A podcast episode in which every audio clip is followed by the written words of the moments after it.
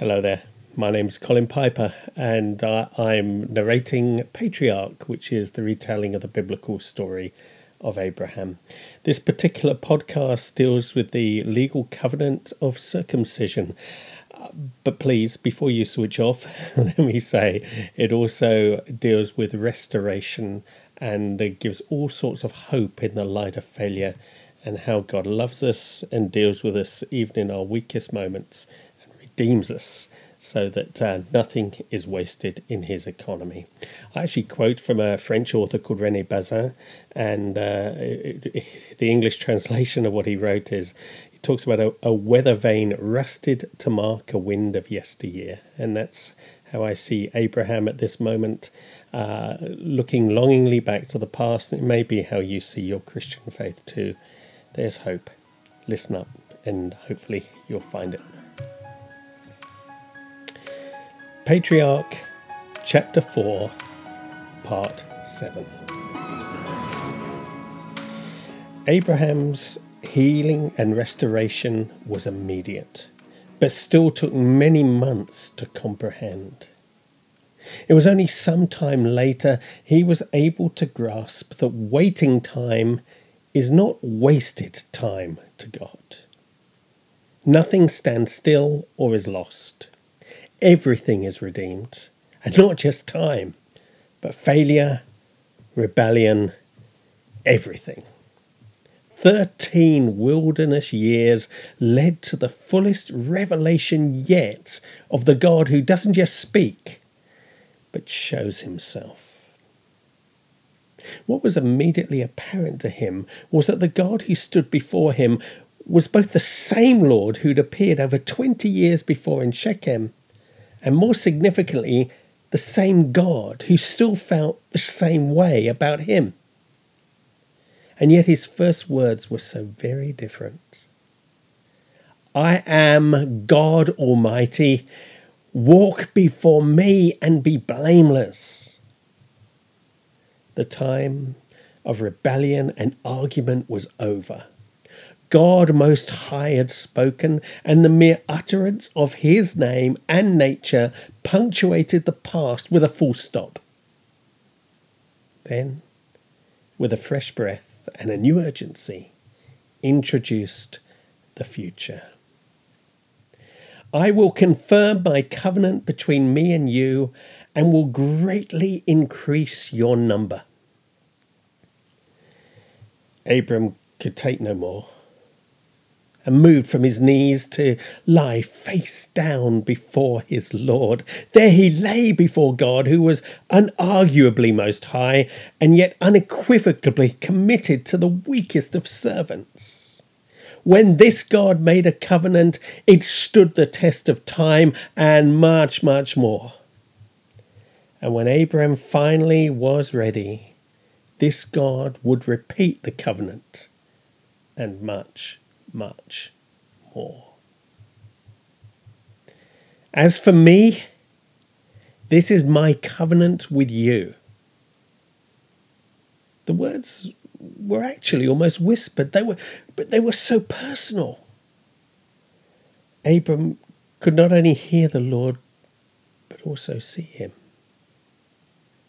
And now he not only saw him, but also felt him or at least his breath, as he bent down over Abram's prostrate body and soft, softly spoke the words into his ear. And as Abram felt God's breath, he felt life coming back into his being. It comforted him and regenerated him. It made him feel like a new man, a new man with a renewed call and even a new name. You will be the father of many nations. No longer will you be called Abram. Your name will be Abraham, for I have made you the father of many nations. Abraham's mind raced. Exalted Father. One moment he slumped, broken and in strife with his own ch- only child, a, a failure of a father, and then the breath of God whispers in his ear, and he becomes an exalted father. Humanly speaking was all too much, but this was no human speaking. It was God, Almighty God. It was his covenant, dependent upon him alone. Abraham remembered the last time God had spoken like this. Could it really have been 15, what, 16 years before? He remembered how he'd responded then in faith and how God had been able to take that response and speak even more into his life. But even that faith was a response. It was God's initiative, God's gift. And this covenant was all about God. If Abraham was to be an exalted father, it was nothing to do with him. God would have to exalt him. All he could do was accept the title. And as God continued to speak out the terms of his covenant, Abraham realized he had no choice. He must accept the title. I will make you very fruitful. I will make nations of you, and kings will come from you. I will establish my covenant as an everlasting covenant. What he couldn't do, God would. His experience of fatherhood was hardly exalted. If Abraham was honest, Ishmael was an ever growing embarrassment to him. Beginning with the conception and developing through puberty, everything about the lad shamed him. Yet God talked of his children becoming kings. Abraham's mind focused briefly and fondly on Melchizedek once more. His children were not to be wild donkeys, stubbornly kicking out against all they met, but wondrously children in the line of Melchizedek. If so, he would truly be an exalted father. Oh, he so wanted to believe it. But could it be? exalted, not because of who he was, but because of his offspring. It was still hard to believe looking at Ishmael, and yet his heart still soared as God's next whispers echoed through his mind, spirit, and soul. Between me and you, and your descendants after you, for the generations to come, to be your God and the God of your descendants after you, the whole land of Canaan, where you are now an alien, I will give you as an everlasting possession to you and your descendants after you, and I will be their God. Oh, just as it was all becoming too much for Abraham, he sensed God's breath retreat as he leant back and paused. Abraham knew that his all knowing God was giving him breathing space to process all he'd said Abraham sighed deeply as he lay there, and in the stillness sought again to comprehend that however personal and intimate his God may be, this was very much bigger than him. It involved the whole land, whole nations, and even the whole of history. It was all far, far too marvellous. Where did he fit into such a scheme of things, and what on earth could someone as weak and let's face it now, as old as him do. It was all too big, too too much. And he had hardly done well so far, had he? But in response, Abraham once more felt the breath of God on his face and heard the answers to his heart's cry softly and slowly whispered in his ear. As for you, you must keep my covenant. Abram stiffened physically. Here was his part. He remembered the first call of God to leave home and family and come here to Canaan. Now his God was to say more, and he had no idea what that would be and what it would mean. And to compound the profundity of the moment, the next statement made it clear that this was once more bigger than just him. It was, after all, an everlasting covenant. You and your descendants after you for generations to come. Once more, God paused before formally announcing what he would require. This is my covenant with you and your descendants after you, the covenant which you are to keep. Every male among you should be circumcised. You are to undergo circumcision, and it will be the sign of the covenant between me and you. For the generations to come, every male among you who is eight days old must be circumcised, including those born in your household or bought with money from a foreigner, those who are not your offspring. Whether born in your household or bought with your money, they must be circumcised. My covenant in your flesh is to be an everlasting covenant.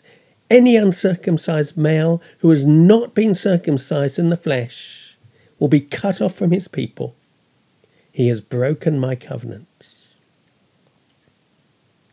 Again, the Lord sat back to allow some space for Abraham to take in all he'd said, and this time Abraham sat up himself. Despite the very presence of God, the patriarch was struggling to maintain the moment. It simply didn't make sense. This was a sacred agreement with terms dictated by the God of heaven, and yet it was so very strange. Of course, he knew of the ritual of circumcision, but was hardly expecting God to ask this of him, at least not in this context. It, it verged on the ridiculous. It was only later Abraham was able to reflect upon it all more.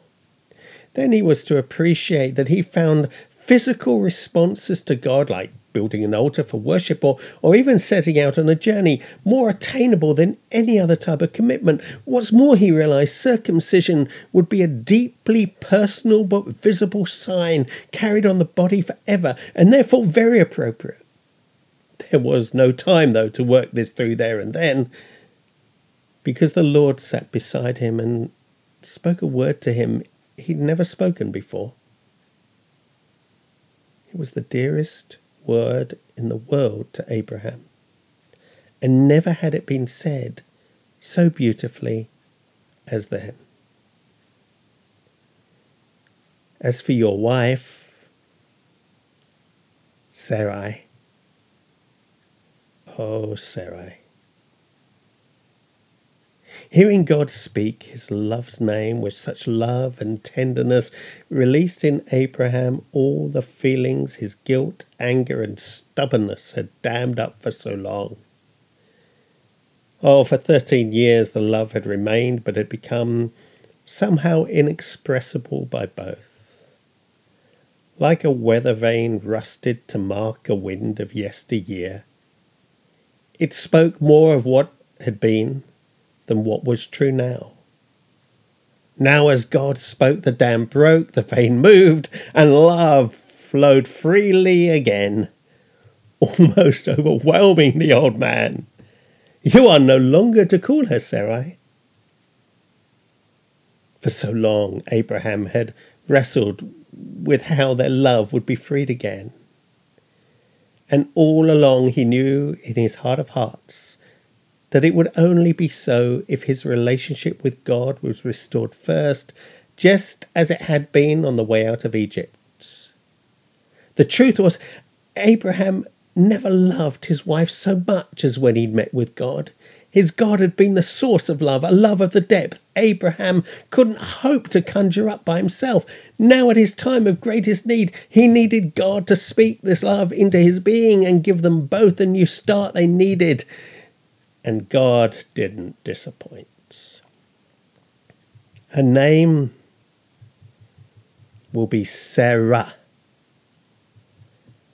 Oh, this Abraham did understand. Sarah had always been his princess, and never more so than now as God called her so.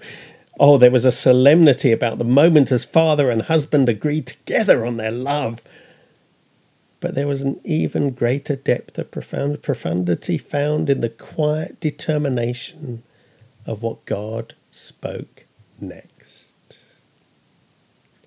I will bless her and will surely give you a son by her. I will bless her so that she will be the mother of nations, kings of people will come from her. Once more, Abraham collapsed to the floor, not knowing whether to laugh or cry. Confused expressions of confused emotions. Wonder filled his being. A holy wonder at what God had said. A human wonder, though, at how it could ever be.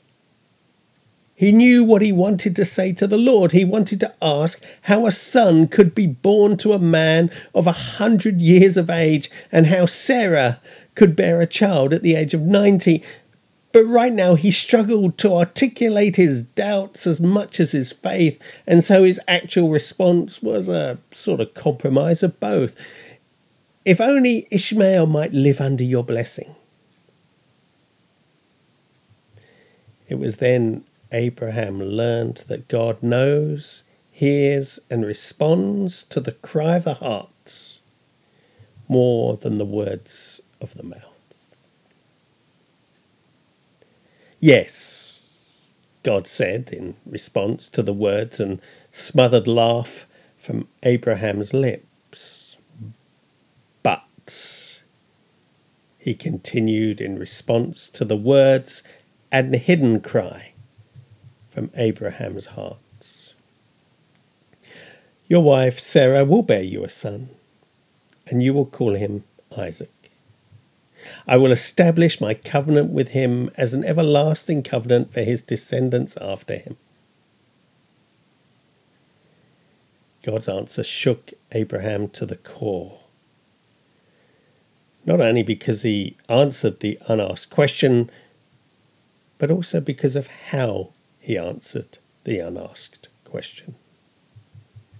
There was now no space for doubt. God had spoken, and specifically. He'd heard the cry of Abraham's heart and the laugh of his lips, and responded by naming the son to be born. He laughs. In the aftermath of these words, the ones which followed were lost for a while, until Abraham had time over the following days to reflect further upon all his God had said. Not only God's answers to the questions Abraham hadn't asked, but also to the ones he had. And as for Ishmael, I have heard you.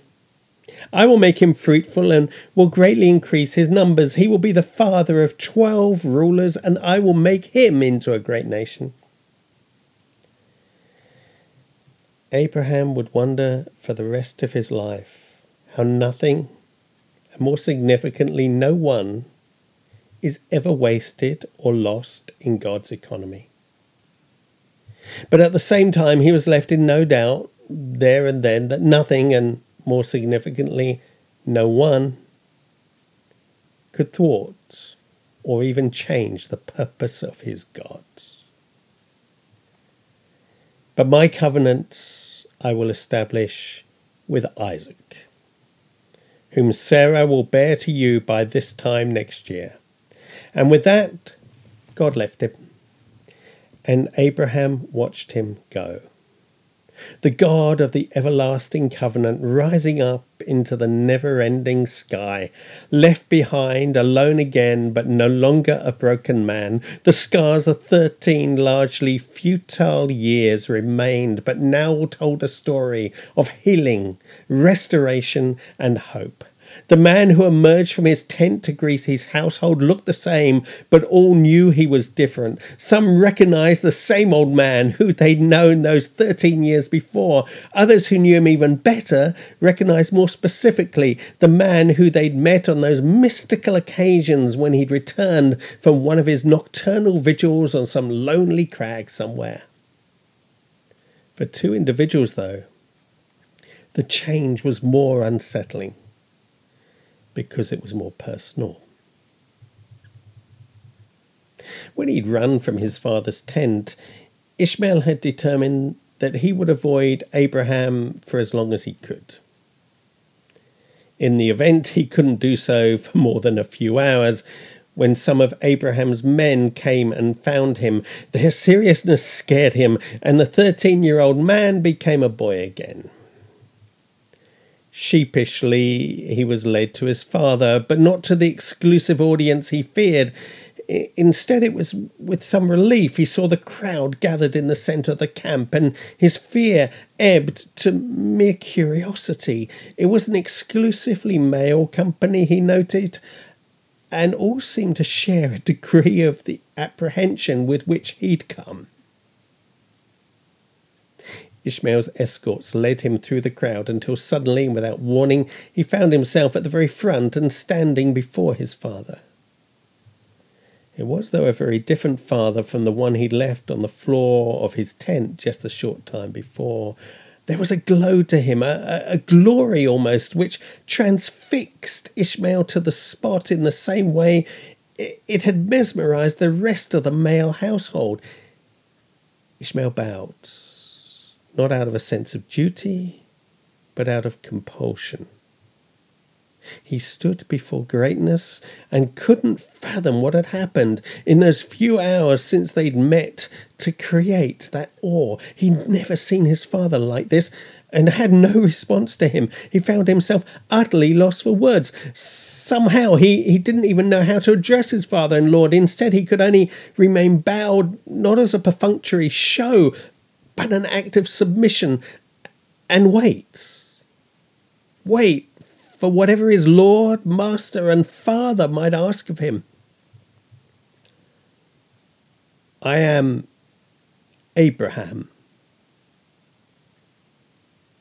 His father was both addressing him and the whole crowd, and, and, along with the crowd, he found himself accepting unquestioningly what he'd heard, authenticated by what he saw. Today, we will commit ourselves to walk blamelessly before our Lord.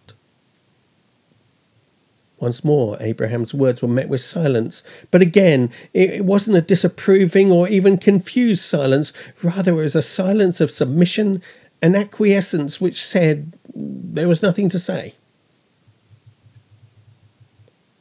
As the day went on, each made their commitment to the covenant still unquestioningly, if not so silently. And the first to do so was Ishmael, who stood before and beside his father for the first time a true son. The thirteen year old little boy was unashamedly afraid and teary, but proud and emboldened by how his father looked at him. And whatever it was, his father saw in him. But there was one other, not in the company that day, for whom the consequences of Abraham's encounter with God would be even more profound.